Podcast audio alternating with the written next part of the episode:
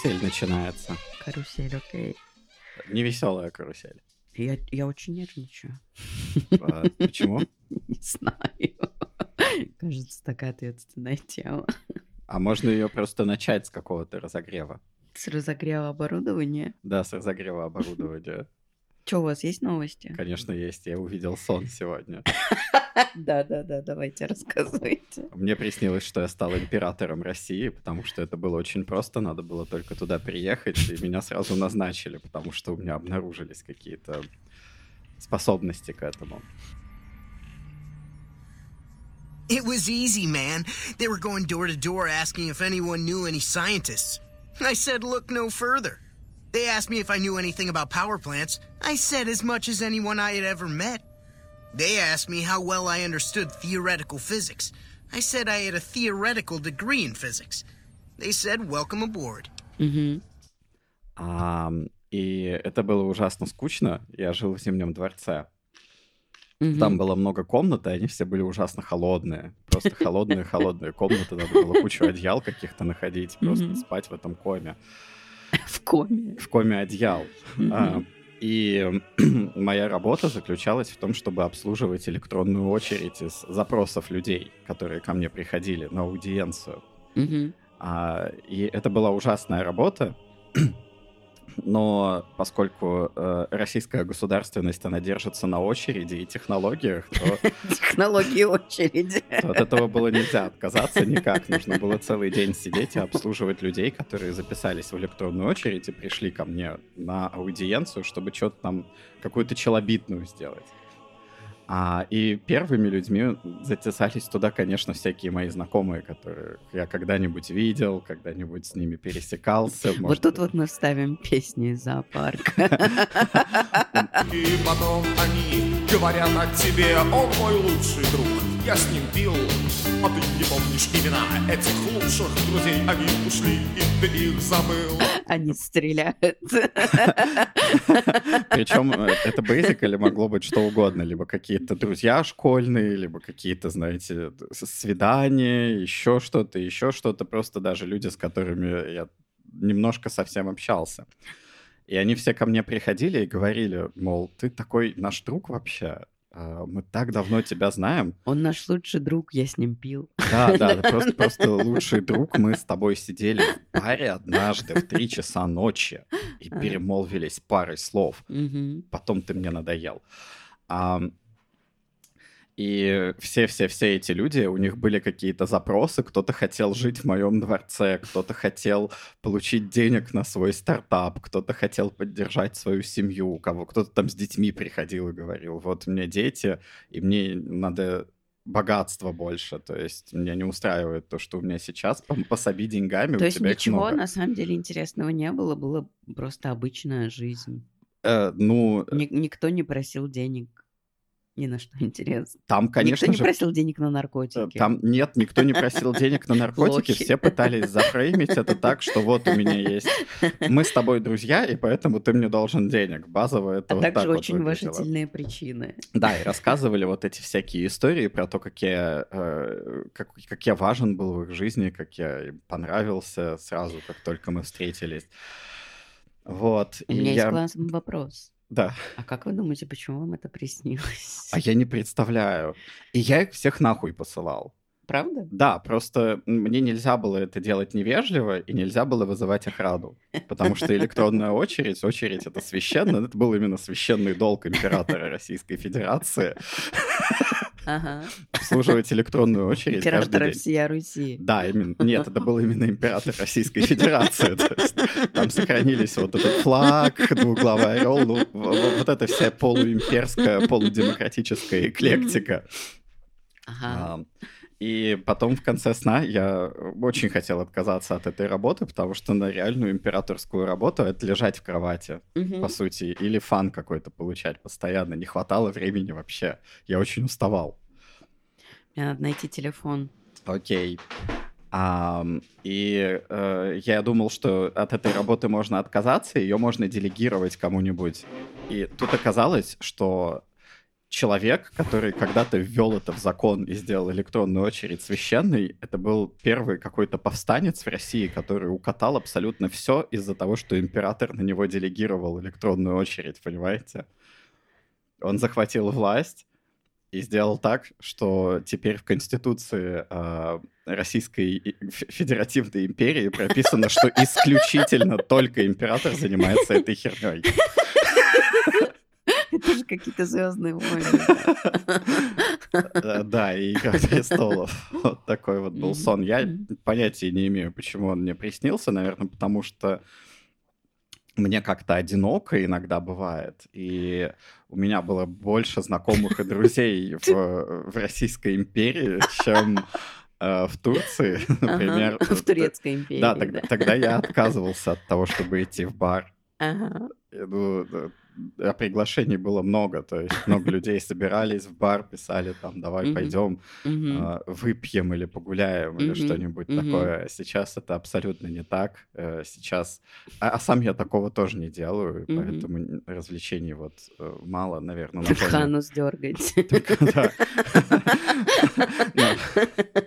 Я думаю, что на фоне вот этого вот и на фоне того, что э, я слушаю книжку «Проблема трех тел», там, где э, китайский имперский коммунизм есть в начале.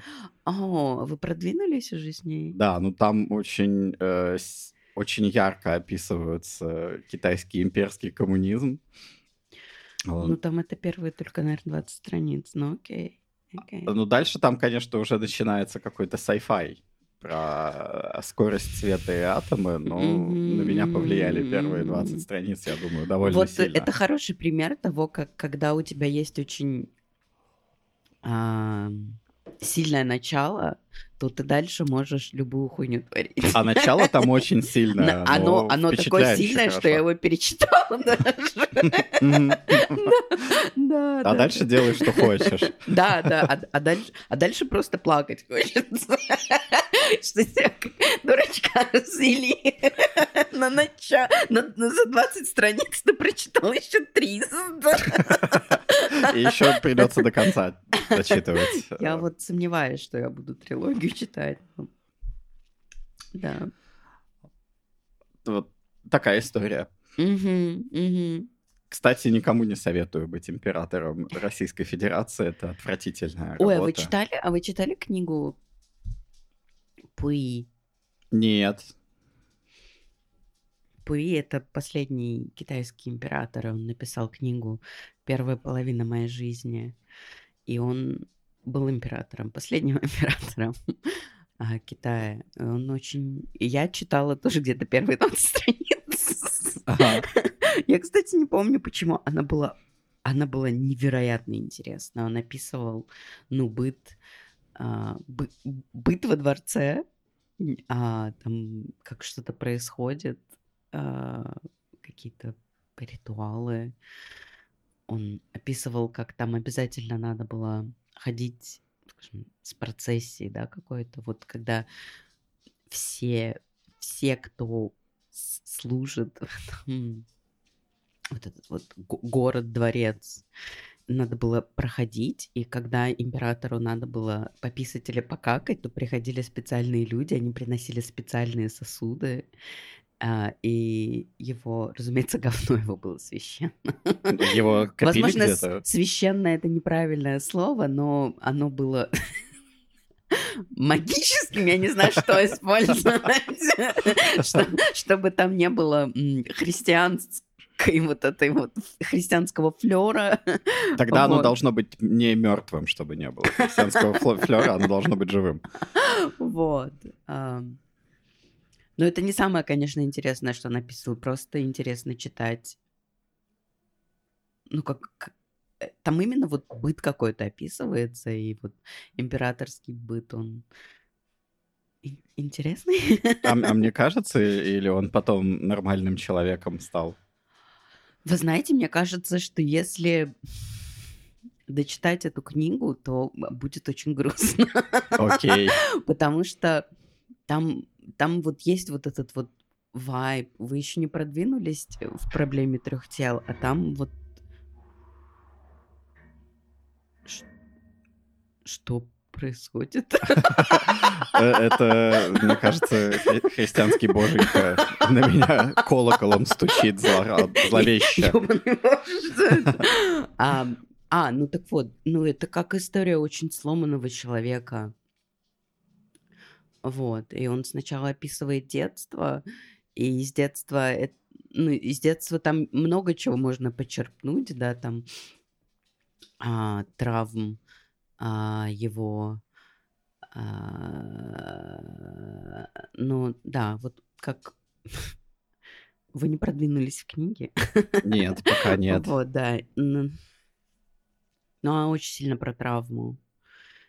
Это я не сразу поняла. Хотя она, она, она начинается с травмы, но ты не знаешь, что вся книга будет про травму.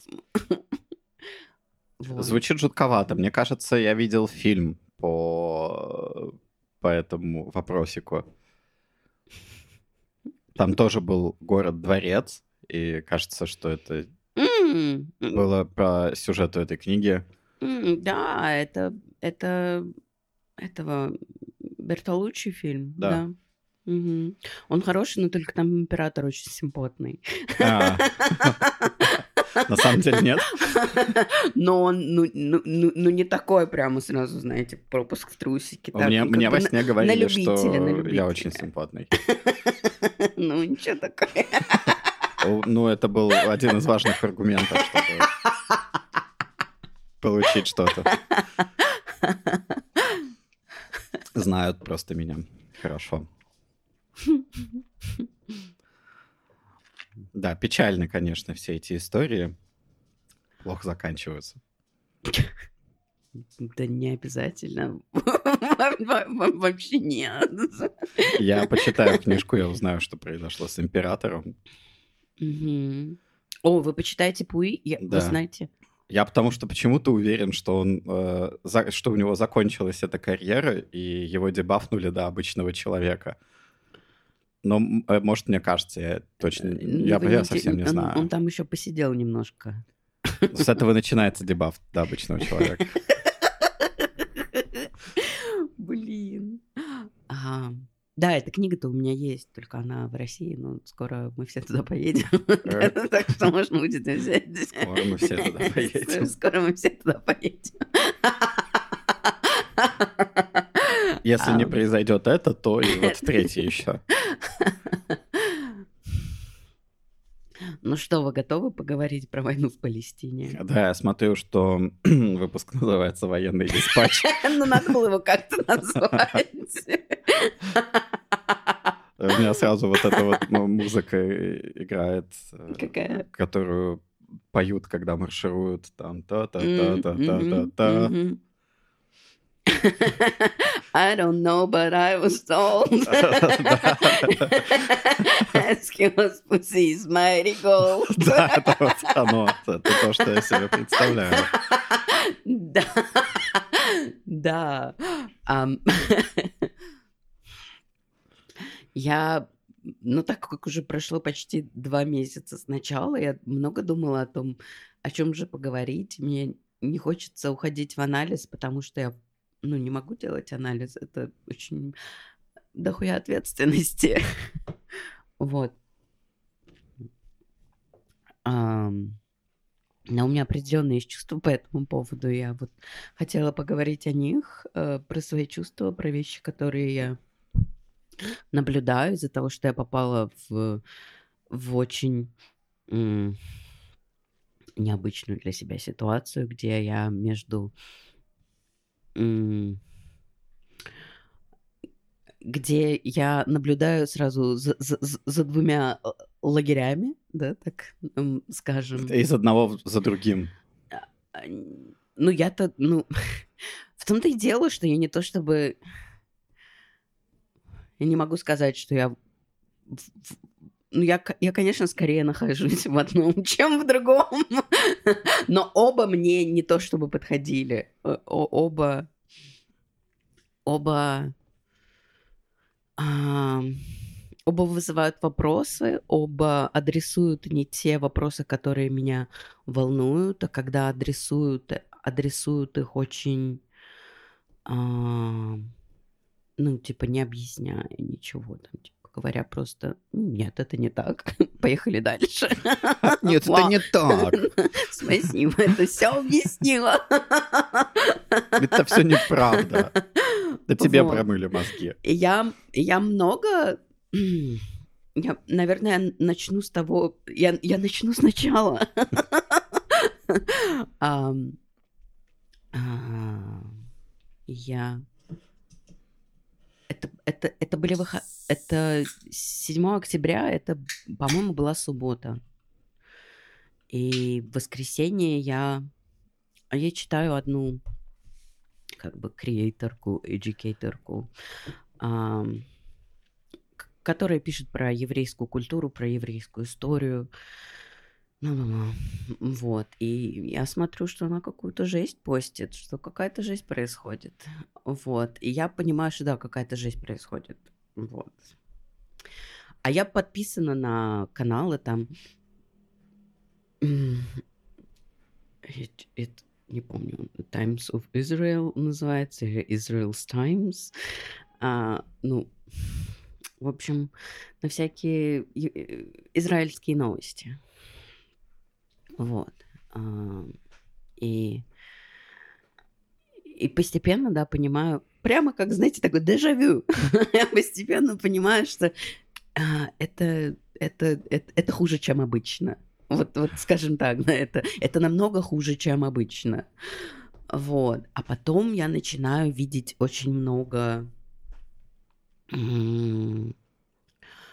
не даже не чего-то про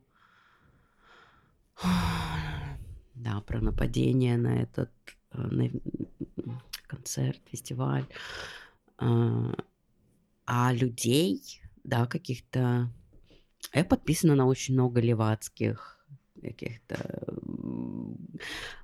каналов. Вот, и все такие, это, это, ура, это настоящий прорыв, это такое дохуя противостояние. А Э, что, э, что именно это- прорыв? в том-то и, де- в том-то и дело, что я до сих пор не зная, что именно произошло, понимая какие-то обрывки, да, там нападение, убийство, кровища опять, э, много в ленте. Вот, ты не знаешь, что именно произошло, потому что, ну, я не ищу новостей с расчлененкой и вот со всем этим. Но, а когда они тебя находят, ты такой, окей.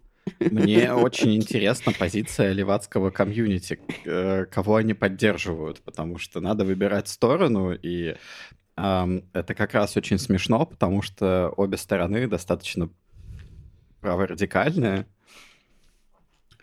Да.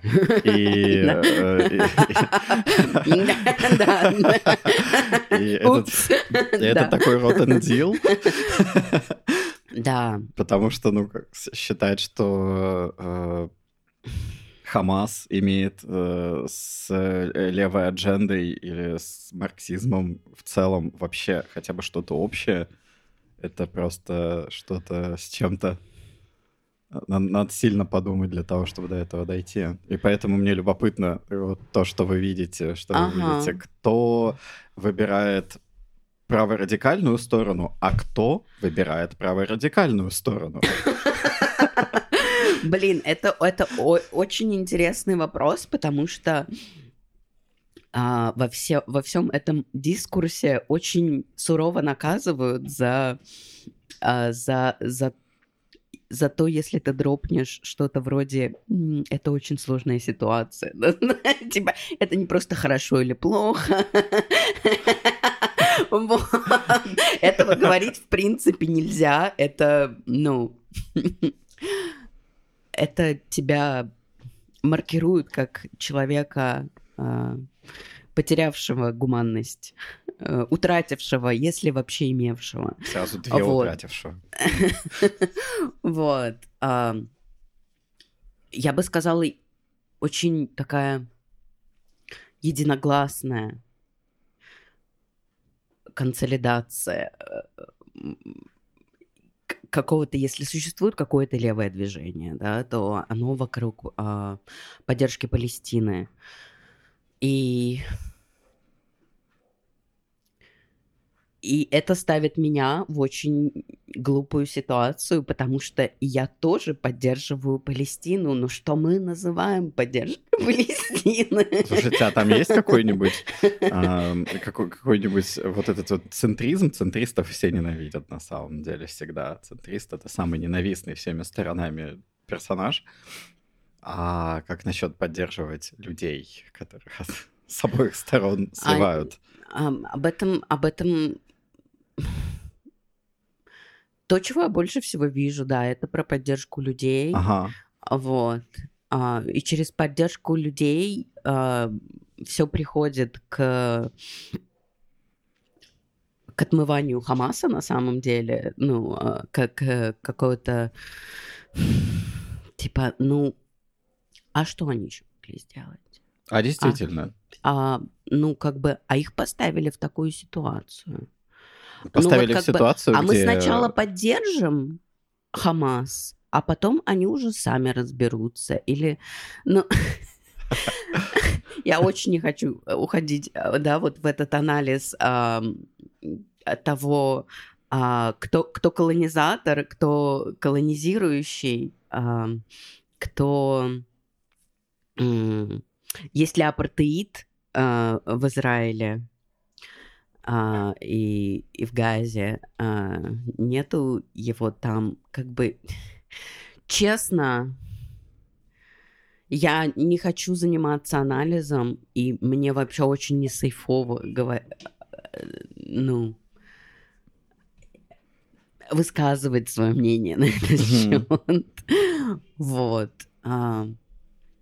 И, наверное, что, что мне хотелось поговорить, и что, наверное, важно было бы для меня, что это, ну, как бы, что это делает с нами, как с людьми, э, которых уже переебало войной. Как бы для нас война не заканчивалась, для нас началась новая война, и кого-то она не трогает. И, честно говоря, я этим людям завидую. А, это, это, это, кстати говоря, я, у меня полная уже десенсибилизация по поводу не, происходящего. Не, не. Одно дело десенсибилизация, другое дело, что, ну, как есть много войн, которые нас не касаются, и мы о них не беспокоимся. У нас даже нету точки зрения. Да, я думаю, что прямо на, сейчас на, несколько на их, на их счет, да, да. Ага. Вот. И это, мне кажется, великое множество, на самом деле, людей касательно вот а, Израиля и Палестины. Я имею в виду а, русскоязычных людей. Вот. Э, опять пытаюсь не уходить в анализ, почему так происходит. Поговорить о том, ну, что это делает со мной. И для меня это был полный разъеб. Для меня бы это был порн полнейший разъеб, потому что для меня я, да, тогда не договорила. Вы спросили про э, позицию леваков. Я на этот вопрос ответила, а меня больше всего... Э, ну, меня прям уничтожило, когда я увидела людей, которых я к, к, к мыслям, чьим я прислушивалась на тему там декон, деколонизации и империализма и вообще того, что мы можем с этим делать, и как мы можем это рефлексировать. Вот, и когда я... Э, надо было работать. надо было работать, и с рабочего аккаунта на всех этих людей мы подписаны, и их сторис там есть. Я, в общем, пошла читать их сторис, и там ну, и там, да, типа, Хамас борется за свободу. И, типа, и то, что произошло, это произошла деколонизация, и я вообще в полном... Ну, то есть я не то, что... Вообще, это не то, что был ш... Э, даже не шок, а это какой-то... Это абсурд. Мне не, под, не подобрать лучше слово. Абс... Для меня уже Абсурд... фраза «Хамас борется за свободу», она имеет абсурдистские оттенки, потому что я читал вот этот установочный документ, в котором написано, зачем Хамас нужен. Хартия Хамас. И чего он делает. Угу. Он, между тем, очень сильно на самом деле похож на структуру дискурса, который вокруг всего этого разворачивается, потому что там очень много про свободу, очень много про независимость. Но нам нужен шариат. И, э, и мы будем полностью основывать все, что мы делаем, базируясь на книге. И вот эти вещи, они чуть-чуть для меня расходятся, потому что из этого сразу можно сделать ви- вывод, что те, кто не базируются на книге, они, наверное, ребята неправильные с точки зрения а, этого документа. А те, кто базируются на неправильной книге, еще более неправильные.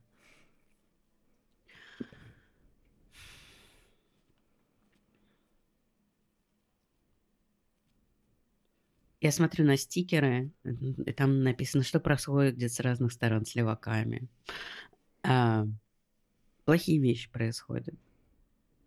И так как я в основном существую большей своей частью в англоязычном поле, а этот вопрос Израиля и Палестины в Соединенных Штатах, это так, так произошло. В результате, в результате вс- всего того, что Соединенные Штаты делали, да, на Ближнем Востоке.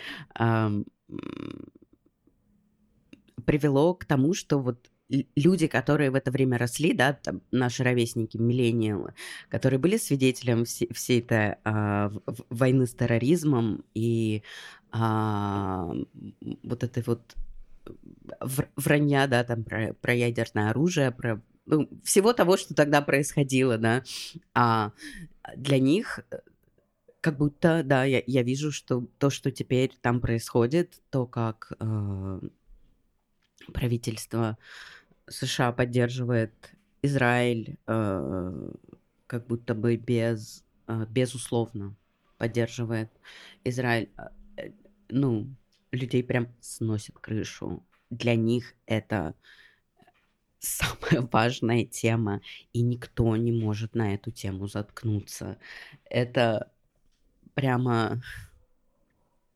Это очень тяжело, потому что как бы я, я, я, построила свою жизнь да, вокруг... Ну, я построила свое информационное поле так, что в нем про войну на самом деле не разговаривают. И несмотря на то, что, да, у меня как бы а- одна из тем подкаста, что как бы, а почему никто не говорит про войну? Это как бы, ну, а, с одной стороны, by design, да, а, я, я так сделала. Потому что все, кто говорил про войну, меня тянуло блевать от того, что они говорили, как они высказывались, какие идеи у них там были, какие там были лишние люди, кто там должен был потерпеть, кто должен был превозмочь. Все это было просто невыносимо. Вот. И, ну, как бы и теперь этих людей нету в моей ленте.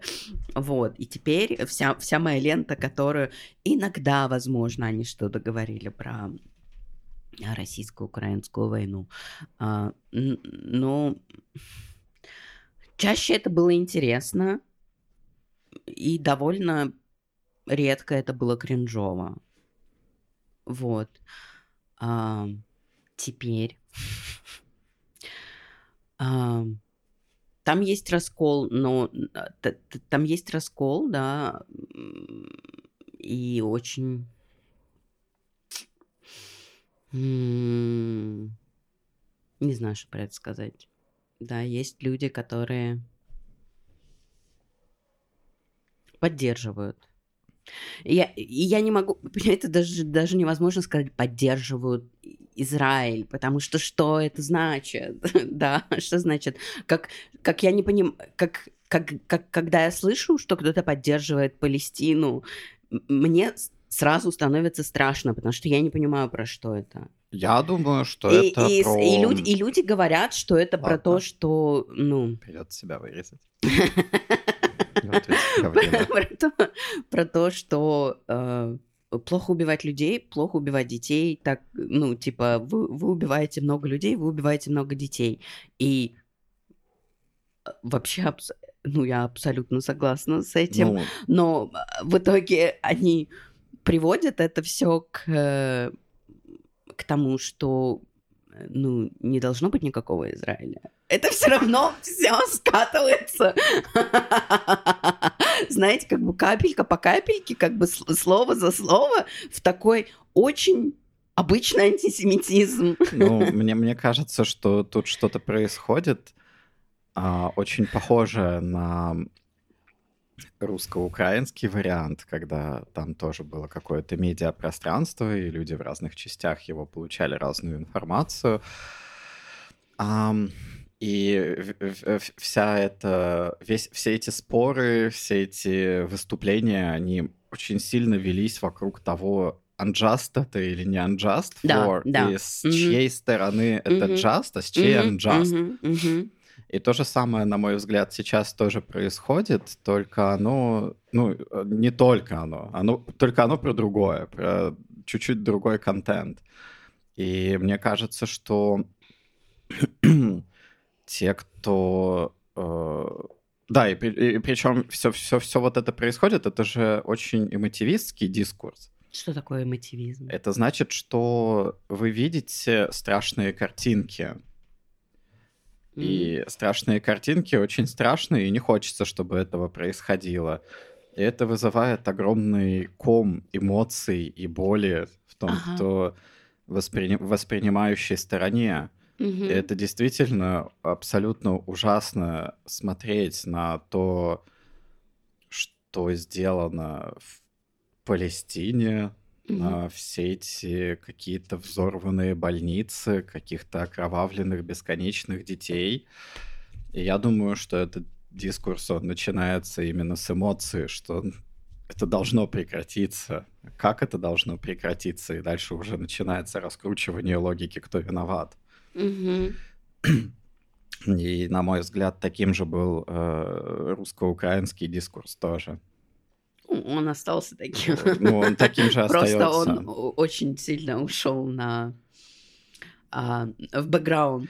И э, как раз э, начинает уходить в бинарность, где нету полутонов, где есть кто-то плохой, а есть кто-то хороший, где э, есть террорист, а есть борец за свободу.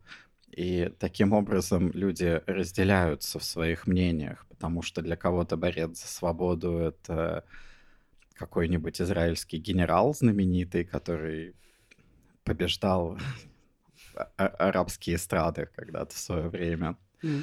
А для кого-то борец за свободу это вот э, чувак в зеленой повязке, который э, стреляет из э, водопроводной трубы, засовывает туда какую-то ракету, чтобы она работала как гранатомет. Mm-hmm. И как будто бы э, все эти люди и все эти герои со всех сторон, они чего-то стоят, и они делают так, чтобы а окровавленных детей больше не было в, во взорванной больнице. Но я на это смотрю по-другому. Мне кажется, именно эти люди и делают окровавленных детей в больнице. Ну, они производят их на индустриальном уровне. Да, да, я с вами согласна. И для меня, возвращаясь, да, к, к, к, к теме того, что, что это делает а, со мной как с человеком, да, который, ну, не может жить у себя дома из-за войны. Несмотря на то, что мой дом не, бо... не бомбят, да, все равно эм, жить там, как мне хотелось бы, слишком небезопасно, чтобы делать это sustainable, да. Потому что устойчиво. война еще несет же за собой другие бедствия. Да. Это, например, репрессии, которые угу, очень угу, сильно угу. возрастают во время войны. Да. Это и, просто правило. И со мной вот это вот, вот это, сейчас я посмотрю свои. А, в общем, все, что происходит а, сейчас в этом конфликте, да, в израильско-палестинском, триггерит меня постоянно. Я что-то вижу, и меня это просто, меня это разъебывает, потому что это есть, э, ну, в конфликте, в который я еще больше вовлеч... Во-первых, да, надо сделать дисклеймер, меня так разъебывает конфликт э, израильско-палестинский, потому что э, я, я, я, к данному моменту, да, я пришла к какой-то, ну, для себя гармоничной позиции касательно своего еврейства и своего отношения, да, к, к еврейству, да, как, как я связана. И, ну, больш, большим количеством психотерапии я пришла к тому, что все-таки связано. Имею отношение. Вот. И, из-за того, что эта штука такая, ну, очень вымученная прямо, это, это, это больная тема, да. И она для меня больной, больной была тем, что там сначала я вроде бы знала, что а, я еврейского происхождения, да, но, вро- но вроде бы недостаточно, чтобы мне кто-то дал паспорт. Вот, потом, потом началась война, и стала больше узнавать там про свою семью. Я узнала, что у меня там не один, да, родственник. Паспорт-то а можно меня... получить? На самом деле, если порвать жопу, то да, можно было бы по дедушке по, э, по, получить паспорт, но это история не об этом, да, на самом деле. История, ну, о том, наверное, мне хочется об этом рассказать, потому что я вижу, что много людей говорят о чем-то, что их касается, но они не говорят о том, как их это касается, да, и, и, и, и тем более они никогда не говорят, какую именно позицию они занимают, они, они говорят про свободную Палестину, но они не говорят, что они именно в это вкладывают. Вот. И а потом, когда они начинают ну, рефлексировать на тему того, что их спрашивают о том, что именно ты имеешь в виду, как это, ну, как бы оскорбительно говорить, конечно, я не имею в виду эм, погромы. И как бы, ну, иногда, знаете, ребята из того, что они говорят, они правда там очень сильно подразумеваются погромы. Иногда они говорят интифада, как бы глобальная интифада. Что это, как бы, по их мнению, интересно, если не еврейские погромы. Вот. И да, и, и поэтому, ну, очень сильно, очень сильно из какой-то неожиданной совершенно, э, совершенно по-другому влияет из-за того, что, ну, быть э, россиянкой русской для меня, ну, это что-то, что мне надо было, ну, как бы принять, тоже надо было принять, да в связи с тем, что меня, ну, учились как-то этого стыдиться и говорили, что надо превозмогать. Это вот какой-то, знаете, первородный грех. Его надо, надо получать много образования, надо иметь много амбиций, и в конечном итоге надо уехать из России, иначе, иначе ты просто будешь русской в России, а это, ну, no way to live. Вот. А, как бы история да, там, с, с моим еврейским происхождением, она немного другая, но между тем она, конечно, похожая. Но она... Ну, там процесс присвоения просто был другим. Вот. Но, возможно, из-за того, что это что-то такое новое и такое... Такое еще какое-то более уязвимое. Вот. Ну, ебашит очень сильно. И да, вот когда я вижу вот, вот, вот про нюанс, и тому, кому разрешен нюанс, а кому не разрешен нюанс, как э, люди говорили, что, да, вот 7 октября и то, то, что делал Хамас, как бы, ну а чего вы хотели? Это open air prison. Как бы, а, а что они еще могут сделать? Они евреев-то никогда не видели. Вы знаете, что они никогда не видели евреев? Что вы думаете, они с ними сделают? Конечно, они сделают все, что сделали. А потом они будут отрицать, что, что они делали. Типа, ну, они никому не отрезали головы. Они не отрезали головы младенцам. Это было дебанкнуто. И, и вы знаете, это доходит до, до точки, где ты читаешь дебанкинг с обоих сторон. И как будто вообще ничего не происходило. Вообще потому что было все, очень все гладко. было дебанкнуто. А, знаете, это очень похоже на то, как эм, в языках, ну, у меня только русский и английский есть, да, турецкого у меня пока еще нет, он зарождается. А слово «война», оно постоянно имеет тенденцию заменяться на слово «конфликт». Конфликт, да. И конфликт, он не звучит как война вообще. То есть что произошло? Произошел конфликт. Ну да, ну Или да. что произошло? Произошла война. У этих слов очень разная коннотация, Да, и абсолютно. войну постоянно называют конфликтом, Мгм. и там постоянно будто бы ничего не происходит. И, Да. и все обманывают, что там вот так вот все плохо. Там как будто постоянно происходят, ну, типа, неудавшиеся договоры. Да, вот у нас было все хорошо, переговоры не удались, пара голов отвалилась сама по себе. И это тоже бы, и такие новости тоже были. Типа, ну так получилось, головы были отдельно. И вот эта штука, она очень сильно меня конфузит, потому что как будто бы в, в этом медиаполе, где существует, э, опять же, медиа-язык, потому что слово «конфликт» — это абсолютно такой журналистский штамп, а, в нем все смягчается и э, смягчается и через смягчение нормализируется, потому что это же нормально, конфликт просто происходит, и в семьях бывают конфликты, везде бывают конфликты у людей. Мгм. Конфликт А. это точка роста. Э, Да, и это какое-то такое суровое нетшанство про точку роста, что вот война, она же сильно развивает, правда, всех, кто в ней участвует. Вот, поэтому тяжеловато все это воспринимать становится. И э, какое-то у меня ощущение, что будто бы раньше было по-другому. Э, давно когда-то. Вот, э, не знаю, во время, во времена Российской империи ми- Министерство обороны называлось Министерством войны.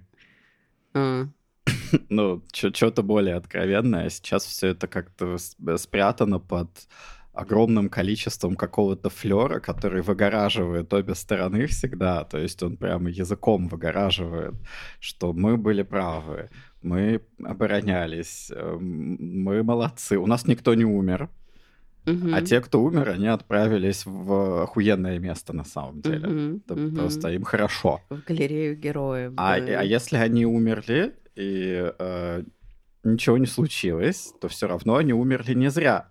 А раз они, чтобы для того, чтобы они умерли не зря, нам надо продолжать войну. Ага. вот, это, вот эта вот вещь, она, мне кажется, в обоих э, темах, которые мы рассматриваем, это русско-украинская война и палестино-израильская война, она почему-то выглядит очень для меня выпеченной и сильной. Мгм. То есть это не разговоры про войну, не разговоры о том, а, какие у нее причины, что случилось. Произошел конфликт. Господи, о причинах очень много говорят, но все причины начинаются только в сорок восьмом году. А, ну, евреи появились в Газе в сорок восьмом году, до этого их не было. А, ну, причины, они либо, либо перевираются. Окей, ладно, я не буду говорить, что они перевираются, но они там, знаете, говорят, говорят А, но не говорят Б. Ну, это фрейминг. Ну да, да, и, и это происходит везде. э, Ну, то есть это происходит как бы для меня лично, это какая-то такая глубинная проблема, что все места, которые я считала надежными источниками, а, делают вещи, от которых у меня шевелятся волосы просто. То есть они, они делают заявления, от которых шевелятся волосы. Они... Сейчас я попробую привести какой-нибудь пример. Или не справлюсь с этим. У меня есть пример на, на, на, на, на аналогии, как, на- например, я недавно засела за Дуолинго, и там начала читать их, типа, их внутренние статьи, и там, были ста- там была статья такая, ам, ра- скажем, она не так называлась, но, скажем, разница между украинским и русским языком. И там давали такие некоторые экскурсы в историю, и частью этого... Слушай, я, я сейчас Я сейчас э, просто открою, потому что это, бы, это были шедевры. Я, мы пока подождем. Это- секунда. Там еще надо будет синхронный перевод делать. Я не справлюсь с синхронным А, не, я переводом. справлюсь. Я с утра принял весь день свободен. Принял. Um, so while Ukrainian and Russian are distinct linguistics, they are important asymmetry to be aware of. Even а, ам, несмотря на то, что русский и английский это м, э, как бы Русский, украинский. Ру- наверное. русский, украинский, четко разные языки, а, ну, существует асимметрия того, что а, почти все украинские, ура- украинцы знают э, русский, и очень мало русских знает украинский. Вот. А, Да-да-да, и это потому, что а, Дайте угадаю. политическая колониализм. история, потому что а, русскоговорящий Советский Союз оккупировал Украину почти 70 лет. Такое заявление.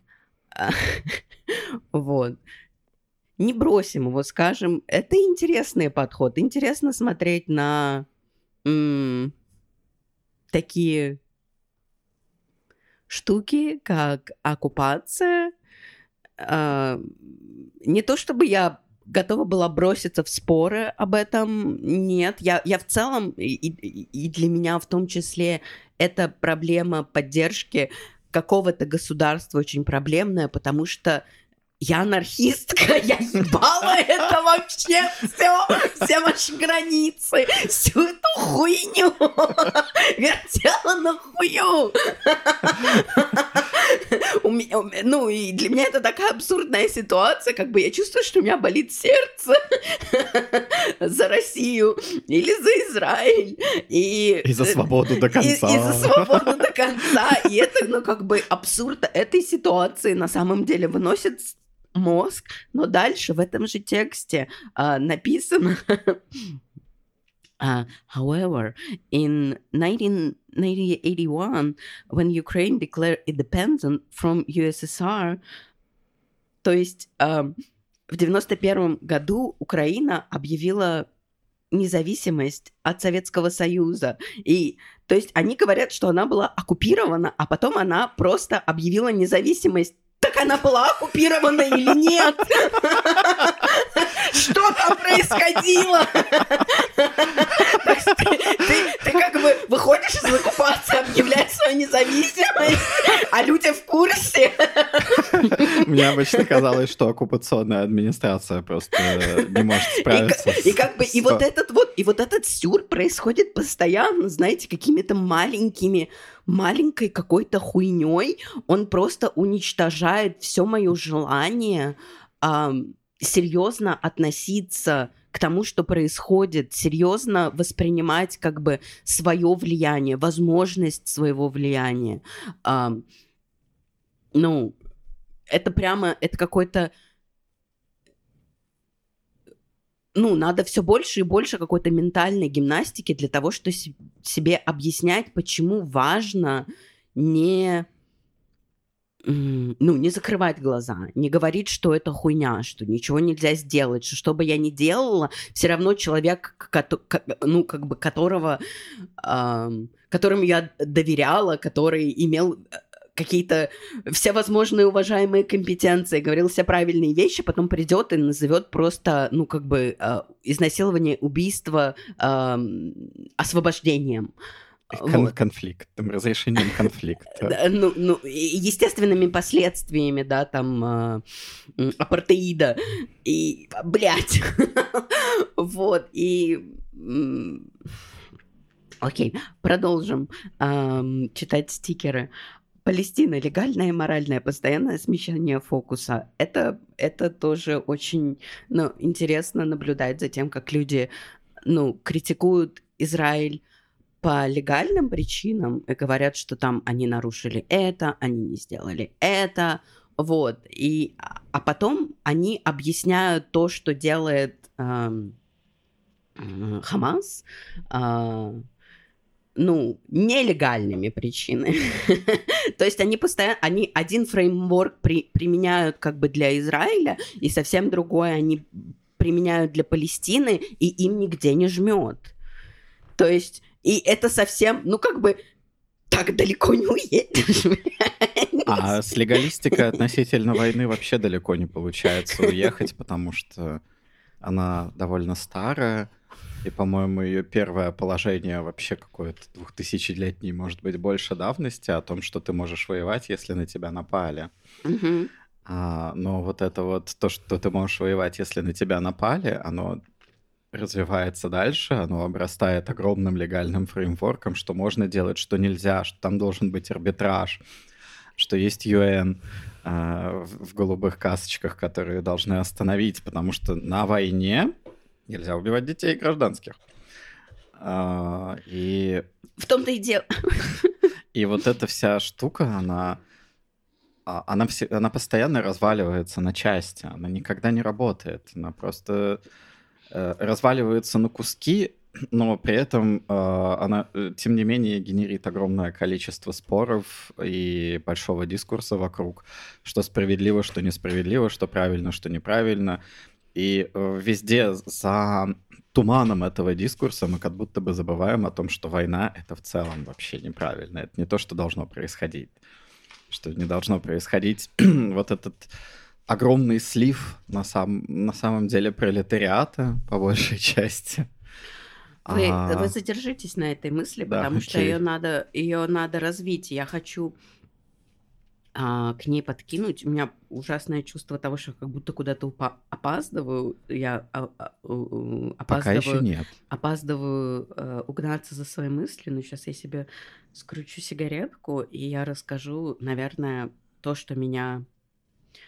Моя очередная последняя капля.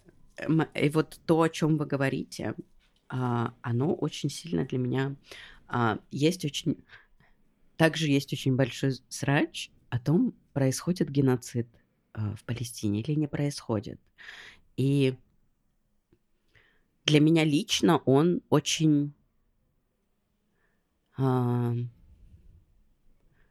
ним тяжелее всего находиться, потому что он происходит и не происходит одновременно, что как бы невозможно, да, он либо есть, либо его нету, и на мой, и, и я не могу, как бы я, я, я не могу сказать ни то, ни другое, и мне от этого, ну, прям, мне невыносимо. А, потому что сама идея того, что массовые убийства людей, она, они могут, ну, типа, иметь место. Это, ну, а что мы с этим Это сделаем? окей, главное не геноцид. Да, да. Она невыносима. Она как бы, она, она настолько абсурдная, она настолько тупиковая, как бы, если мы ее занимаем, то зачем вообще нахуй жить, нахуй что-то делать, если, если, ну, человеческие жизни, это вот, вот как бы они просто хворост. Вот, и, и, все. И, и, и и по ним можно проехаться вот в какое-то прекрасное будущее, потому что они непременно наступят. Вот как только мы э, по ним проедемся, basically. Вот, и... э, И... а, С одной стороны, то, что, наверное, мне, мне опять очень больно, то, что никто не говорит, что если мы не называем это... Ну, у геноцида есть определение, да, это... И, и- и я, я бы сказала, что его корень этого определения это целенаправленность убийства, да, конкретного народа. Или группы. Или группы, да, да. Не, не обязательно, например, я бы сказала, что геноцид происходит в России, да, с квир-людьми. Происходит. Вот. И Вообще не поспорить. Да, но при этом я, я верю, да, тут я могу только на веру опираться, я верю, что то, что делает Израиль в Палестине, они не делают геноцид, но они правда убивают лю- людей не пачками, тысячами, тысячами, и если, ну, а, и, и А с каких пор, если это не геноцид, это неплохо?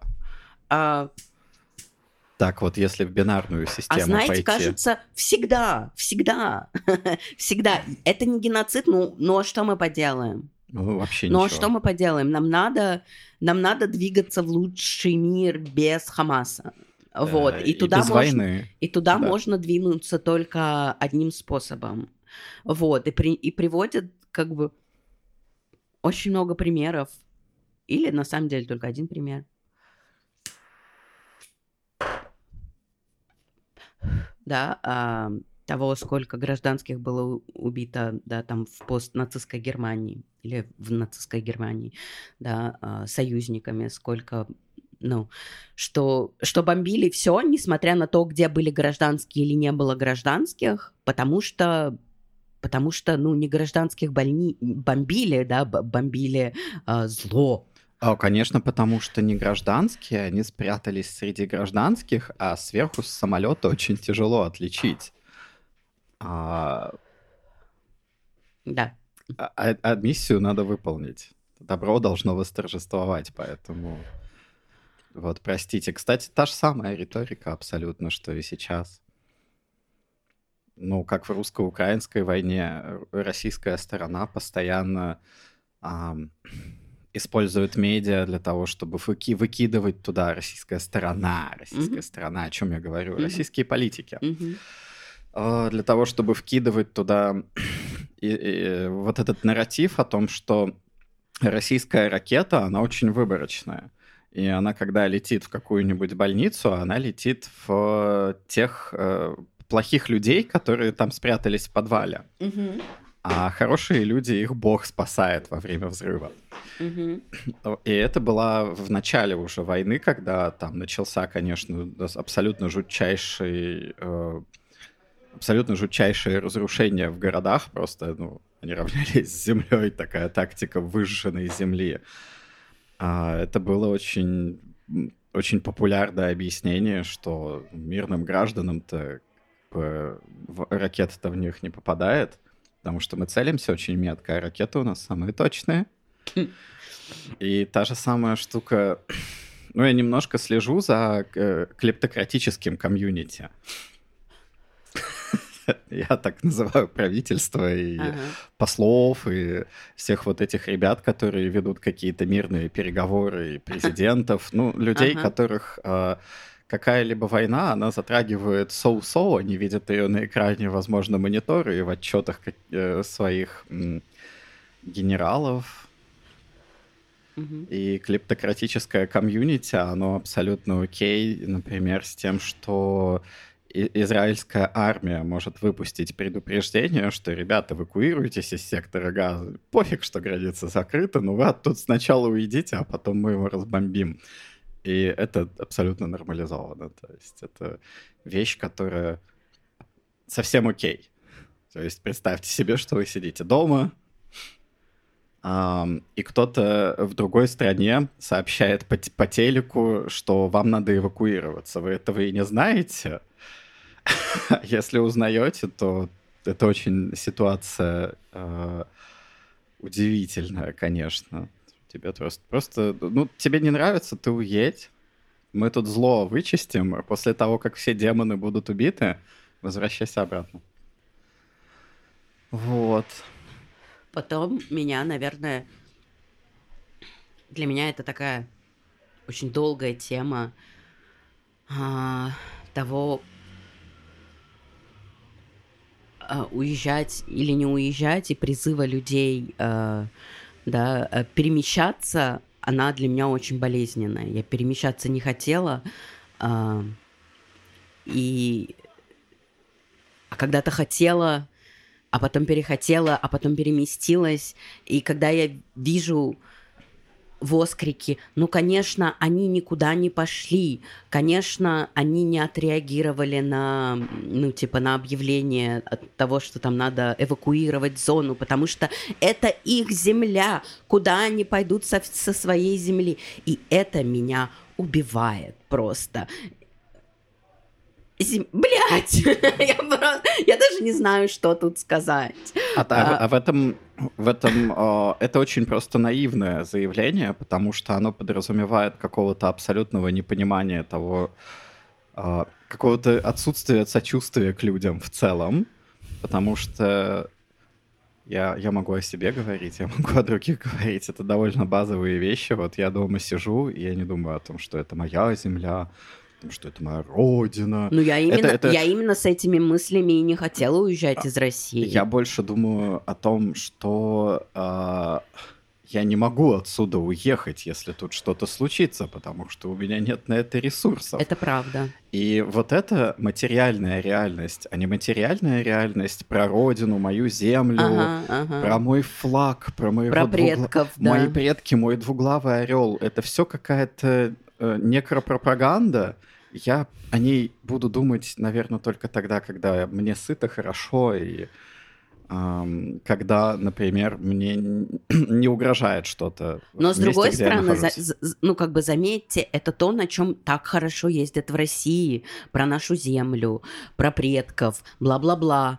То есть это, это, это такой неебический вообще рычаг давления на население. Я думаю, так много людей а, либо либо молчат про войну, да, российскую, либо, либо, либо поддерживают ее, потому что они вот, вот с этой вот идеей моей земли и земли предков, и традиций, и куда же мы поедем, ведь мы же такие русские. Конечно, также много людей э, воюют в российской армии, э, нацистов, ну именно вот прямо нация-нация. И они тоже, скорее всего, верят в белую расу, а, к которой относятся сами, если что, скорее всего, нет. И вот эти вот идеалы, они их высказывают и пишут какие-то видосы на фоне танка, что вот белая раса, мы сейчас э, решаем историю белых людей на этой планете, потому что Украина — это вот это гнилое место, в котором, э, в котором есть геи. Глобохома, да. Э, в которой есть вот этот ужасный какой-то геноцид, by the way, который производит мировое э, правительство. И если он случится в Украине... риторика, кстати, да. Если он случится в Украине, то он перекатится на Россию вообще легко, поэтому вот эти вот нации-ребята, которые э, действительно занимались э, тем, что они, не знаю, они, они резали щенков на камеру для того, чтобы показать свою силу воли, что они способны сделать такие вещи. Um, вот сейчас они сидят э, на фоне танков и рассказывают тот же самый бред, который рассказывает Варк из своего трейлера. Угу. И, конечно, э, идеалы там земля, родина и флаг это... Blood and Soil. Blood and Soil — это абсолютно бред Варга из трейлера для меня, потому что нет, это все нематериальные вещи совершенно.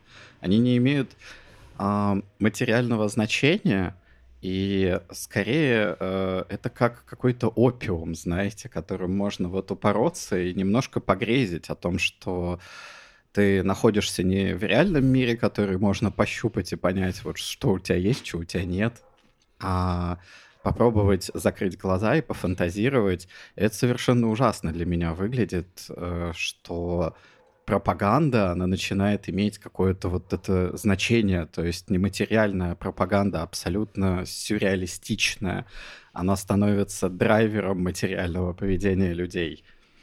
Угу. И при этом, ну, она же ужасна, сама по себе пропаганда. Она рассказывает о том, что ты правильный, а вот тот человек неправильный.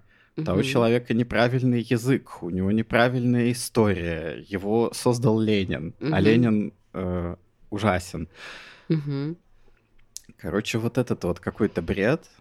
А, и у меня немножко болит сердечко от того, что я понимаю, что а, что пролетариат, который, по идее, должен был бы сосредотачиваться на материальных вещах и на своей жизни, и на своем комьюнити, а, охвачен вот этим вот опийным пламенем полной хуйни.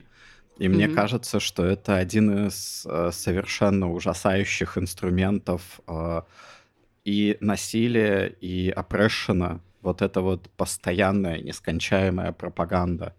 Мгм. которая никогда, которая не позволяет человеку выйти из нее, не позволяет человеку освободиться от нее, увидеть реальность вокруг и сказать, ёб твою мать, что, что творят э, мои капиталисты, что творит мое клептократическое правительство, увидеть реальность, именно материальную реальность, в которой тебя а, замыкают вот в этих э, циклах постоянной эксплуатации, пока из тебя не выпадет последняя капелька сока.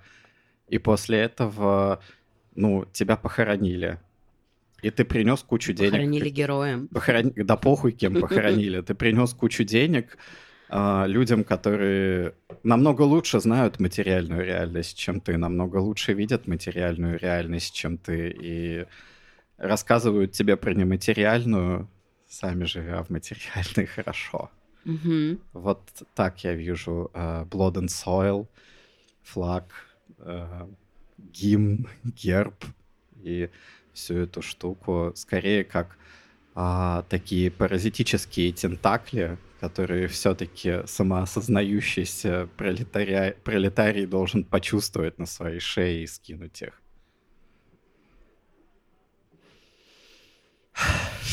Грустно, да? Да. Окей.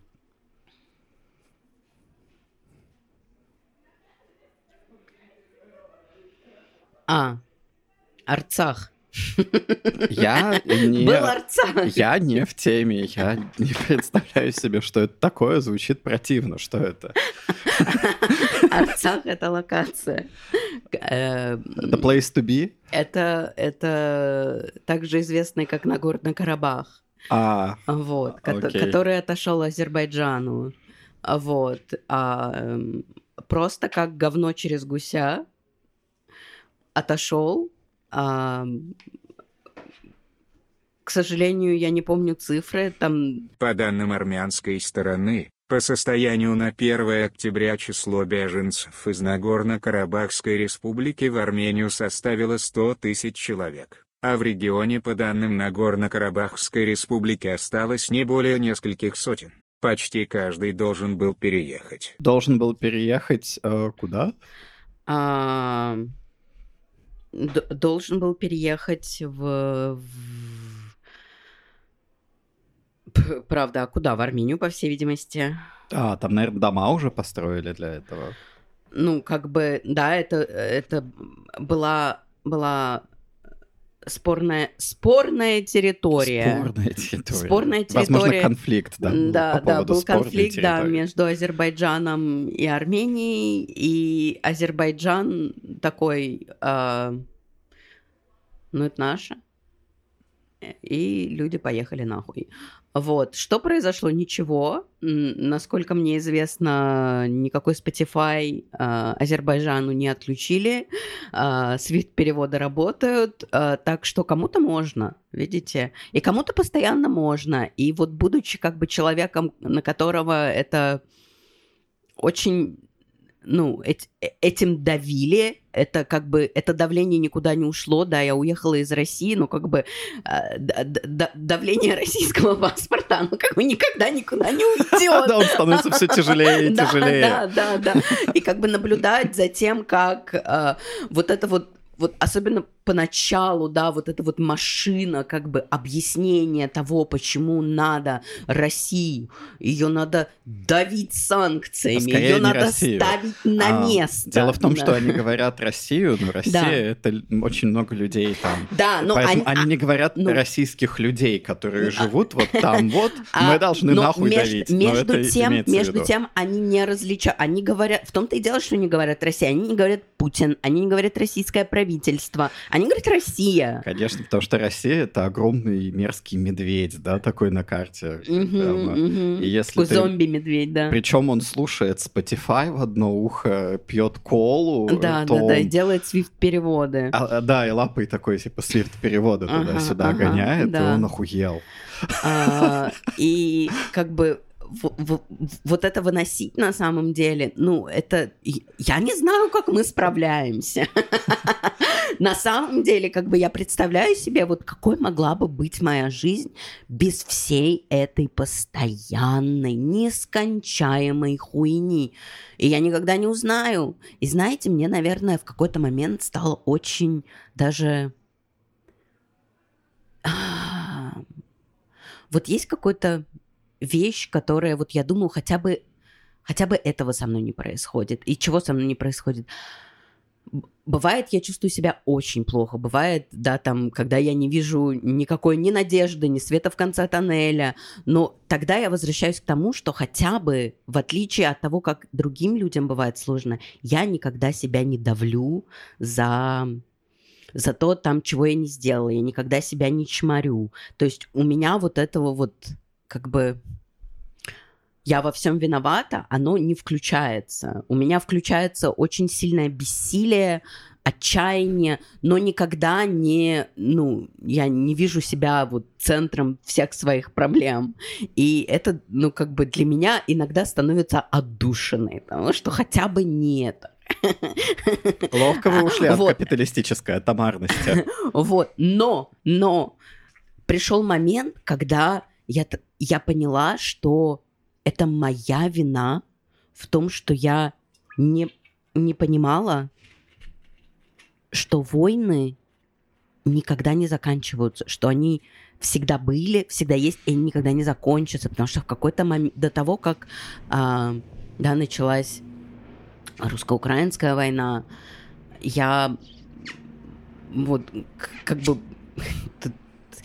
у меня был процесс, да, преодоления вот этого вот э, да, там, последствий Второй мировой войны, того, как это повлияло на мою семью, и того, как на меня повлияла э, пропаганда всего этой героизма, всей этой хуйни, того, что как да, бы... Она все детство не, профанила не, не, просто. Несмотря на то, да, как бы, как, как это ворпнуло вообще мое, как бы, э, ну, мое мое ощущение, да, там, от бытия человеком в обществе. Я, я себе говорила, что хотя бы это закончилось, хотя бы этой хуйни уже нету. И эта хуйня опять началась, и потом она началась еще раз, а потом она началась еще раз. И я поняла, что, ну, я, я начала чувствовать, что мне от себя противно. Что я думала, что этого нету. А мне, мне, у меня похожая ситуация потому что мое детство, оно прошло в том, а, как э, СССР, э, не убивая мирных граждан, а, только по необходимости, если они совсем охуели. Такое со слезами тоже, на глазах. Такое да. тоже со слезами на глазах. Угу. Воткнули флаг на крышу Рейхстага, сделали это первыми. Тут как бы чемпионат тоже существовал. А, и таким образом освободили мир от э, Гитлера, который там торт ядовитый съел или застрелил себя. Честно говоря, уже не помню эту историю, но там было что-то про сапоги такое милое. И, в общем, я и детство свое прожил в этой херне и э, в этих историях. И, и в историях, которые криповые через эту историю проходили, которые выходили из моих родственников и немножко нарушали баланс героизма.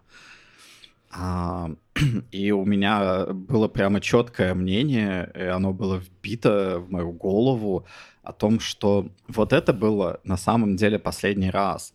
Mm-hmm. И что лучшее вообще, чего Россия так или иначе добилась, не Россия, ладно, ладно все мы, все мы, mm-hmm. жители России добились, mm-hmm. это то, что войны больше нет. И войны больше не будет. Это был последний раз. А, последний раз была такая ужасная трагедия. Давайте постоянно о ней вспоминать и красным платком вытирать крокодиловые слезы с морщинистого лица. Но постепенно я вот уже в подростковом возрасте начал узнавать, что никуда никакие войны не делись. Что Россия ведет войны довольно-таки регулярно, что все это, да, что, что, что все это происходит э, в каком-то аб- абсолютно антигероическом паттерне, что есть огромное количество вот этих, есть комитет солдатских матерей, come on. Mm-hmm. То есть целая большая организация, которая э, состоит из женщин, у которых есть политическая адженда вернуть своих детей с текущей какой-то mm-hmm. войны, и чтобы mm-hmm. оно больше вот не происходило с ними. И да, это очень какой-то связанный со стыдом выход из вот этой пропагандистской утопии, которая в России всегда была, и несмотря на то, что вот в 90-х э, Борис Николаевич, возможно, объявил, что теперь полная свобода, он имел в виду свободу пиздить деньги, а не свобода, например, пересматривать эти идеалы, Э, и они дальше продолжили катиться, а теперь я, э, отойдя от них, я понимаю, что война просто не прекращается никогда. Угу. Что это постоянно происходит, постоянно. Что каждая война последняя. Что каждая война последняя, ну еще чуть-чуть, и никто не виноват, все одновременно виноваты, кто-то угу. молодец, угу. кто-то не молодец. Но вот э, я вижу, что, э, что это люди, и что это люди как раз такие в щупальцах пропаганды, частично находящиеся, а, пока идут туда. Когда придут туда, скорее всего, уже нет. И, а, и что, ну, моя наивность, вот детская или подростковая, она была просто невероятного уровня. И последний, наверное, ее лепесточек упал и остался только такой сухой цветок. Тогда, когда э, вся вот эта риторика вокруг Дня Победы, вокруг того, что Россия победила, она превратилась в фашизм. И э, я думал, что она превратилась, но сейчас мне очень стыдно признать, что она всегда была такой. Что это фашизм a nutshell просто. И он он уже был настолько развит, настолько силен, что он подготовил весь вообще всю почву для русско-украинской войны, что у него прям вот все уже было готово для этого. А, ну и да, мне, конечно, стыдно, что я не был достаточно умняшей, чтобы это увидеть раньше, но с другой стороны, а что бы это поменяло? Потом есть еще много, было, было много наивных мыслей про западничество. И про то, что, ну вот есть э, мировой президент США, как в мультфильмах.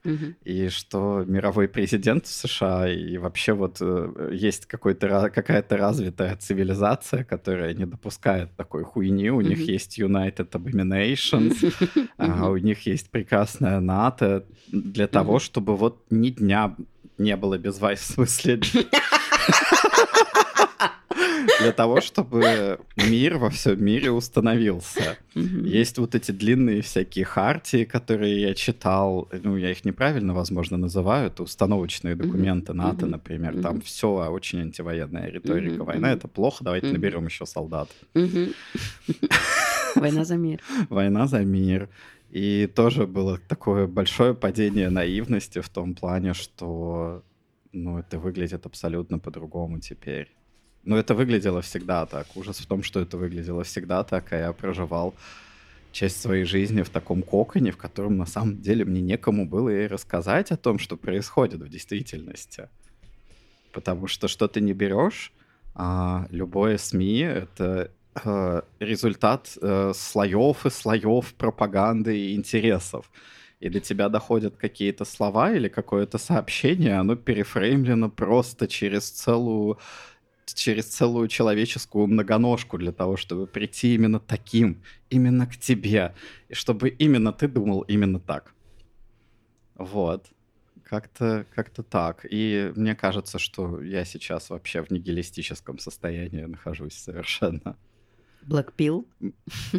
Ну, там много блэкпилов. Они последовательно, пачка такая шуршащая с блэкпилами. Мне хочется, возможно, в завершение сказать, вот вернуться к теме того, геноцид это или нет, и посмотреть на это с какой-то другой точки зрения, с критической, возможно, точки зрения того, почему вообще существует это этот спор, геноцид это или нет, и почему почему он такой важный для людей. И я поняла, почему, почему для меня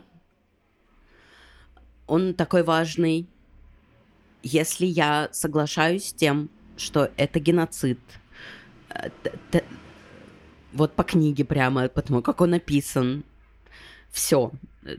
Это геноцид, сто процентов.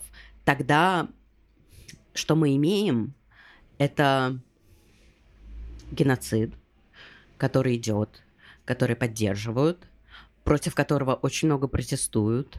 А, а, все, кому не лень, делают инфографики, записывают подкасты про то, как идет геноцид. И это все ни о чем. Идет геноцид. И все, что мы можем сделать, это выпустить эпизод подкаста. а, и сама идея этого, она абсолютно, она настолько... А, я не знаю, как с ней примириться, и как, как ее в голову свою упаковать того, что где-то, а где-то всегда есть геноцид.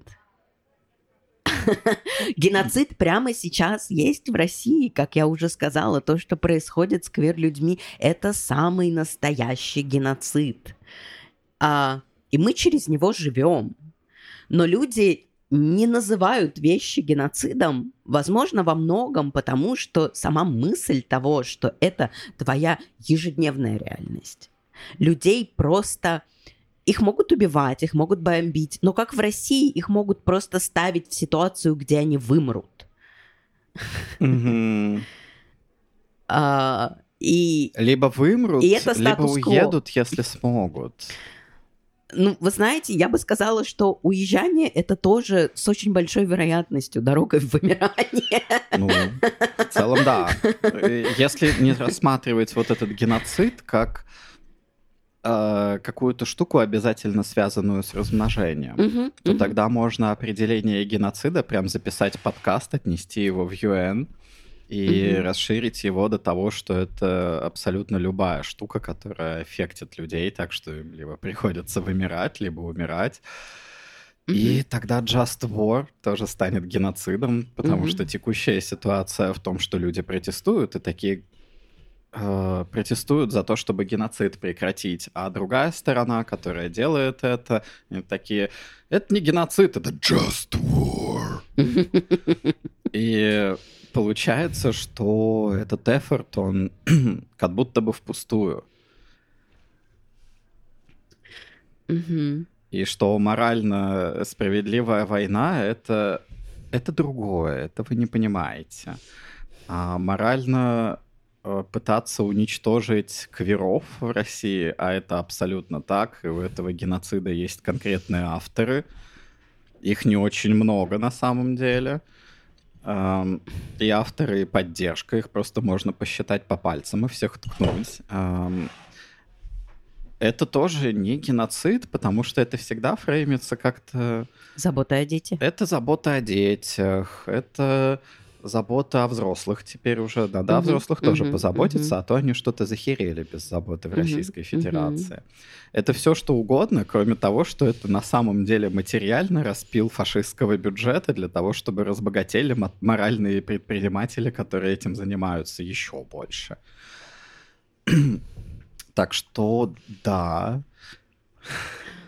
Может быть, проблема в том, что тогда, когда мы разговариваем или ведем какую-то дискуссию, мы очень далеко отходим от материальной реальности в ней. Мы уходим в то, чтобы сравнивать и сверять друг с другом концепты, которые друг с другом не сравниваются. Они друг другу постоянно противоречат. Геноцид или справедливая война. Ну хуй ты ты выберешь между этим. А если выберешь, то все равно окажешься лохом, потому что то, что в реальности происходит, это что-то немного другое. Вот, может быть, может быть, мы просто не называем вещи своими именами, называем войны конфликтами, все такое. И все так на- настолько сильно в этом погрязли, и я не знаю, это закончится или нет. Вот. Но мы пишем подкаст. Да, мне бы хотелось отразить еще... Для пяти человек. Отразить еще ситуацию с тем, как сильно меня бесит. Я вот вчера... Я постоянно слушаю подкасты. Есть где-то, наверное, 10, 10 подкастов, которые я слушаю постоянно. То есть каждый день я слушаю подкасты. Ого, это много. Каждый, каждый день я их слушаю. А иногда есть дни, когда я слушаю подкасты целый божий день. И э, ситуация пришла в такую точку, где а, каждый подкаст, который я слушаю, записал э, прямо как этот подкаст, записал свой выпуск, выпуск про Палестину. И иногда мне удается это послушать, иногда, иногда я могу это осилить, иногда я начинаю слушать, и там это звучит как пропаганда. Мягко говоря, это звучит как пропаганда. Вот, и это невозможно слушать тогда. И я пришла в точку, где мне нечего слушать. А, и я начала так злиться, как бы, ёбаный боже, какого хуя вы все об этом говорите? И как бы, и, и ладно, я об этом говорю, война касается меня напрямую, да, но как бы, да, там мой любимый подкаст, да, там э, люди, которые сидят там где-то, блядь, в Кентаки, знаете. Их касается это очень слабо, но они не могут перестать об этом пиздеть. И это, это меня вымораживает, и я подумала, о боже мой, а ведь, наверное, кого-то тоже вымораживает то, как я никак не могу перестать пиздеть про войну, а я не могу, я не могу, я не думаю, что это произойдет, потому что, ну, я не думаю, что война когда-то ну, когда-то, да, определенно, в, в, в какой-то точке она будет иметь все меньше и меньше влияния, да, наверное, на мою жизнь. Моя жизнь, я надеюсь, когда-нибудь стабилизируется, да. Господи, я надеюсь, да. Надо просто снова в иллюзию уйти, вот как в детстве. Там кто-то кого-то победил, Гитлера больше нет, он никогда не встанет. Или что мы можем сделать, да? Ну, а что мы можем сделать? А, а, ну, я не знаю, что мы можем сделать. Может быть, мы можем что-то рассказывать, может, мы можем о чем-то говорить. Вот. Но всегда но кажется, это, что это так, но вопрос, это слишком просто. Вопрос риторический. Еще? Просто да, я хотела отразить как а, а, иронию жизни. Того, как а, постоянно со мной происходят вещи, а, как я постоянно сама делаю вещи, за которые я а, люто просто ненавижу людей. не могу на них смотреть, не могу их слушать. Вот, сама их потом делаю и думаю, ха, забавно, забавно. Вот это прикол. Да, вот так вот Вот это прикол. Вот так вот оно и происходит. Да, да, да. Там, кстати, я все смотрю, смотрю на стикер, в котором тема сделать аборт или пойти воевать, что проще. И я на самом деле не могу успокоиться про него думать, потому что... Расскажите, расскажите. Потому что первая идея, которая у меня возникает, это идея автономии тела, что тело тебе принадлежит. Это про это. И что она абсолютно. То есть это не идея какого-нибудь отдельного кластера людей или какой-то группы, это довольно абсолютная штука, ты можешь ее абсолютно принять или абсолютно не принять. Здесь как раз выбор не очень большой, mm-hmm. потому что mm-hmm. на, пол, на полшишки ее не примешь. Ага. А, вот, как, например, на полшишки можно было бы ее принять, как, допустим, я, конечно, своим телом управляю, все дела, а вот ебаться я не могу с людьми какими-то, потому что мне запрещено это чем-то. Значит, я уже автономию утрачиваю. И здесь очень хорошие примеры, что сделать аборт — или пойти воевать, что проще. На самом деле, если исходить из автономности тела, то не то, не то. Все, все, э, что не пойти воевать тебя никто не может заставить. Более того, э, я бы расширил это еще дальше. Тебя еще и нельзя поставить в те условия, из которых 200 тысяч для тебя будет достаточной суммой для того, чтобы пойти, пойти воевать. умереть. Потому что в этих условиях, убивать, да. потому что в этих условиях происходит продажа тела. Угу, Автономное угу. тело, которое тебе принадлежит, не должно продаваться так угу. легко. Угу. Um, Более того, из этой автономии я бы мог вывести то, что мозг, он относится к телу, и, допустим, работа, на которой ты утрачиваешь автономность своего времени, то есть твоего тела, которое находится в пространстве в течение какого-то времени, это тоже не работает вообще. Да. А, ну и, конечно, та же штука с абортом, потому что вот эти вот религиозные клеймы о том, что какие-то клетки, они имеют душу, это, простите, полная хуета. И это было хуетой, осталось хуетой. И мне, честно говоря, похуй, что в это кто-то верит. Много потому что людей, материально это много, полная много, чушь. много людей пытаются делать материальный клейм, типа, а, ну люди нужны. Ну это потому Люди что... нужны, и это главная А ценность. это не материальный клейм, это а, утилитарный клейм. И с утилитарным... Интересно, как он разбивается о том, что люди должны идти на войну. А, И это проще, чем сделать аборт. И с утилитарным клеймом, честно говоря, я бы тоже каждому, кто его в себе носит, предложил бы либо посмотреть в себя и избавиться от него, либо пойти нахуй, потому что, скорее всего, это некорректный клейм, поскольку помимо утилитаризма есть еще какие-то варианты, там их много, можно пойти немножко узнать о том, что это такое. И э, каким, ну, э, каким образом вообще э, может происходить вот этот дискурс между аборт, между тем, можно ли кому-то делать аборт или нельзя делать аборт, всегда меня вводит в, в большое удивление. Потому что определенно можно, если мы принимаем автономию тела. Если мы не принимаем автономию тела, тогда можно делать со всеми все, что угодно. А, и это очень какое-то большое вмешательство. И, честно говоря, э, сторонникам абортов, вот, я не знаю, это, конечно, очень плохо, но им точно надо бить ебало. Это, Сторонником аборта. это, э, это сторонник, ой, сторонникам не абортов, точнее, сторонник противникам абортов. Ну и сторонникам, кстати говоря, тоже. Они все должны завалить свое ебало и оставить тела в покое. А, потому что сторонники абортов тоже как бы со своими клеймами ну, не очень. Мгм. А, вот. А насчет противников абортов или, например, противников э, какой-то самоидентификации, вот как типа ЛГБТ, а, здесь я определяю настоящее зло.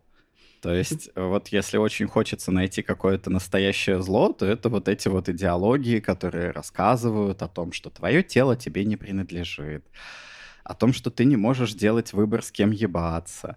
Вот это рили зло. И это зло, то, которое... Оно не должно, конечно, уничтожаться войной. Но, э, по крайней мере, у него должен быть каким-то образом... Не, не должно быть такой огромной трибуны, как Это про она власть. есть сейчас. Это про власть. И это про власть, потому что сейчас у этого зла в России огромная трибуна, а при этом злых людей намного меньше. То есть они представляют очень маленький сектор э, вот этого вот сатанинского зла, как типа Милонов, Мизулина и ее дочь, Путин, Матвиенко. Матвиенко, все вот эти вот депутаты, которые там сидят, вот это вот, э, это реально агенты зла. Потому что они против автономии тела. Они такие, да, конечно, люди должны идти на войну. Но не мы. Не мы, не наши дети. Вот. эм, Догони меня! э, Конечно. Догони меня он на моем э, private джете. Да, ты в то время как ты можешь только на поезде куда-то поехать. Ха-ха. Вот. А то же самое с э, теми людьми, которые поднимают вот эту тему, что нужно запретить аборты в России. Не запретить, заметьте, опять риторика, ограничить. Нам надо ограничить что-нибудь, потому что запретить это слишком хуевое слово. Это же будет выдавать то, что мы зло. То, что я агент зла. Я всегда буду говорить ограничить, я всегда буду говорить конфликт, я всегда буду говорить... Это же ради свободы делается и все дела. Вот. И может быть очень важный шаг вообще в нашей жизни — это идентифицировать зло и найти его. Ну так это власть. И поспорить с ним. Это, ну да, вот это безграничная власть, которая... Это власть, которая тебе дает право распоряжаться другим человеком. Ну, так это же и есть его абсо- просто жизни. это просто абсолютное злое. Оно от маленьких масштабах, где тебя могут нанять, абьюзить и эксплуатировать до бесконечности, до больших масштабов, где может кто-то заставить огромное количество людей пропагандой, уговорами, деньгами и просто угрозами пойти на войну. Это просто структурное зло. Ну да. И причина а, того, в какой жопе мы сейчас находимся, в которой геноцид никогда не Мне заканчивается. кажется, не обязательно это... Ну, мы можем называть это злом, но тут ва- важнее говорить про, про власть. Ну, возможно, потому что некоторые перso- персоны, которые попадают именно вот в эту вот властную структуру, они, by the way, принимают на себя маску зла. Но власть зло. Окей. Еще со времен, когда построили пирамиды. Не власть в целом зло, но власть распоряжаться другими людьми это ну, так не должно быть.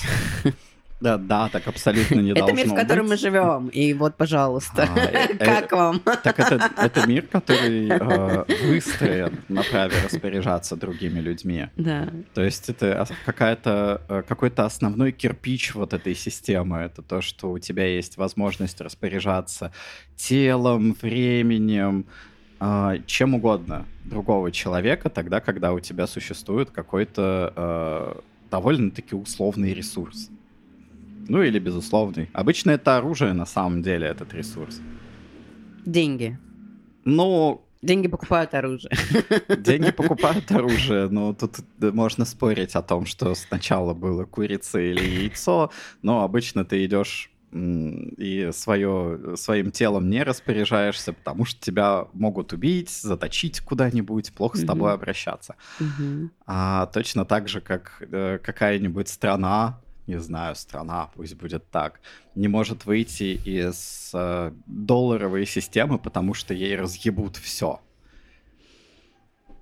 ну, то есть это деньги, которые держатся на оружии, на его каком-то огромном количестве, на огромном количестве заэксплуатированных людей, у которых э, отняли автономию распоряжаться своим собственным телом. Причем я считаю, что именно отняли, потому что даже если ты на это соглашаешься, то я считаю, что это dubious consent на самом деле.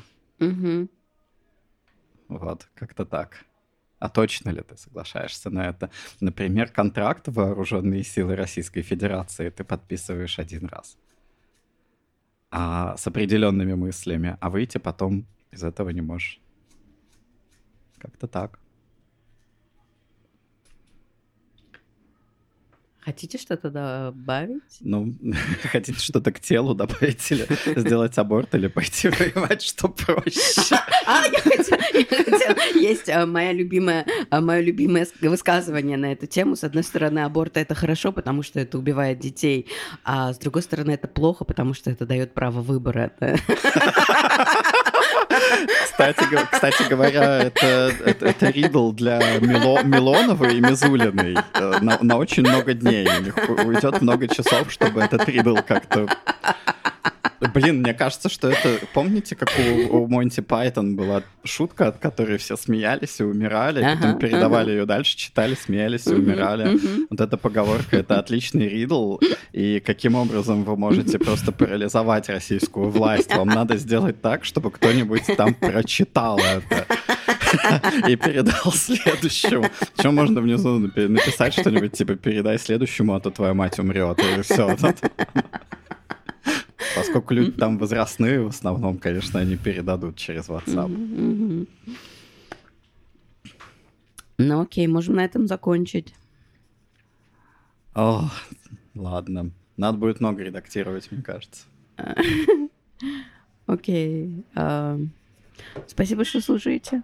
Я думаю, что про противников абортов там не очень было. Я, я просто, я просто уже Бейлис напился, и для меня чего-то все смешалось. Хотя, с другой стороны, может, и не зря смешалось на самом деле. Я вижу что-то новое сейчас. Ну все, покеда. Пока. Каждый день ты просыпаешься с мыслью, а не последний ли это день? Чувствуешь себя так, будто у тебя на спине татуировка, мишень. И ты задаешь себе старый вопрос Ну и как будем дальше жить? И ты сам себе отвечаешь Все это глупости, их нужно забыть Каждый день это Меткий выстрел, это выстрел в спину, это выстрел в упор За все эти годы можно было привыкнуть, но ты не привык до сих пор Каждый день это меткий выстрел И выверен прицелоствор Знакомцы приносят к тебе вино, им лестно с тобой пить И ты веришь, что все они хорошие люди, ведь иначе и не может быть и они приходят, и они уходят, и прощание безмерно пылки. И в конечном итоге тебе остается лишь грязная посуда и пустые бутылки. И потом они говорят о тебе, он мой лучший друг, я с ним пил. А ты не помнишь имена этих лучших друзей, они ушли, и ты их забыл. Они стреляют, и стреляют метко, стреляют в спину, стреляют в упор.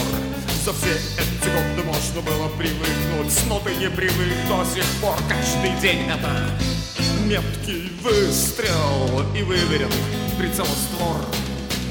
Помнишь ли ты о том, как вы с ней танцевали в последний раз? Ты знал, что этот раз последний, и ты не мог оторвать от нее своих глаз, и группа играла громко, и в зале был притушен свет. Ты пытался объяснить ей что-то, но она лишь улыбалась в ответ. Вы ушли, когда вечер подходил к концу, и ты помнишь, как сейчас. Ты сказал ей, отдай мне свою любовь. Она ответила тебе, Бог подаст, и это был самый меткий выстрел. Выстрел в лицо, выстрел в упор. Это было давно, прошло столько лет, но боль не прошла до сих пор. Каждый день это меткий выстрел и выверен прицелоствор. Вчера вечером на улице ты встретил ее, еще не взошла луна. И в темноте ты не видел ее лицо, но ты же знал, что это была она. Она танцевала на пустой мостовой и, оглянувшись, увидев, что вокруг нет людей, она остановилась и, обняв, поцеловала того, кто был рядом с ней. Она стреляла, не целясь, но метко. Выстрел в сердце, выстрел в упор. Тебе было больно и как-то неловко, и ты чувствовал себя словно вор каждый день это меткий выстрел и выверен прицел створ. Ты боишься выходить из дома, ты начал бояться людей. Ты боишься знакомых и незнакомых учреждений и очередей. Лучшие друзья, любимые женщины, которых, как реки, не повернуть вспять служебные псы и казенные люди. Все научились метко стрелять, в тебя стреляют. Значит, не просто так в тебя стреляют, значит, ты заслужил. Наверное, ты слишком опасен, мой друг. Не слишком ли долго ты жил? Они стреляют, стоя, лежа с колена. Из-за угла, но всегда в упор. Сколько раз ты уже умирал, так почему же ты жив до сих пор каждый день это? Меткий выстрел и выверен прицелоствор. Но каждый раз приходит ночь, и вот когда ты ложишься спать, ты задаешь себе старый вопрос, ну а будет для завтра новый день опять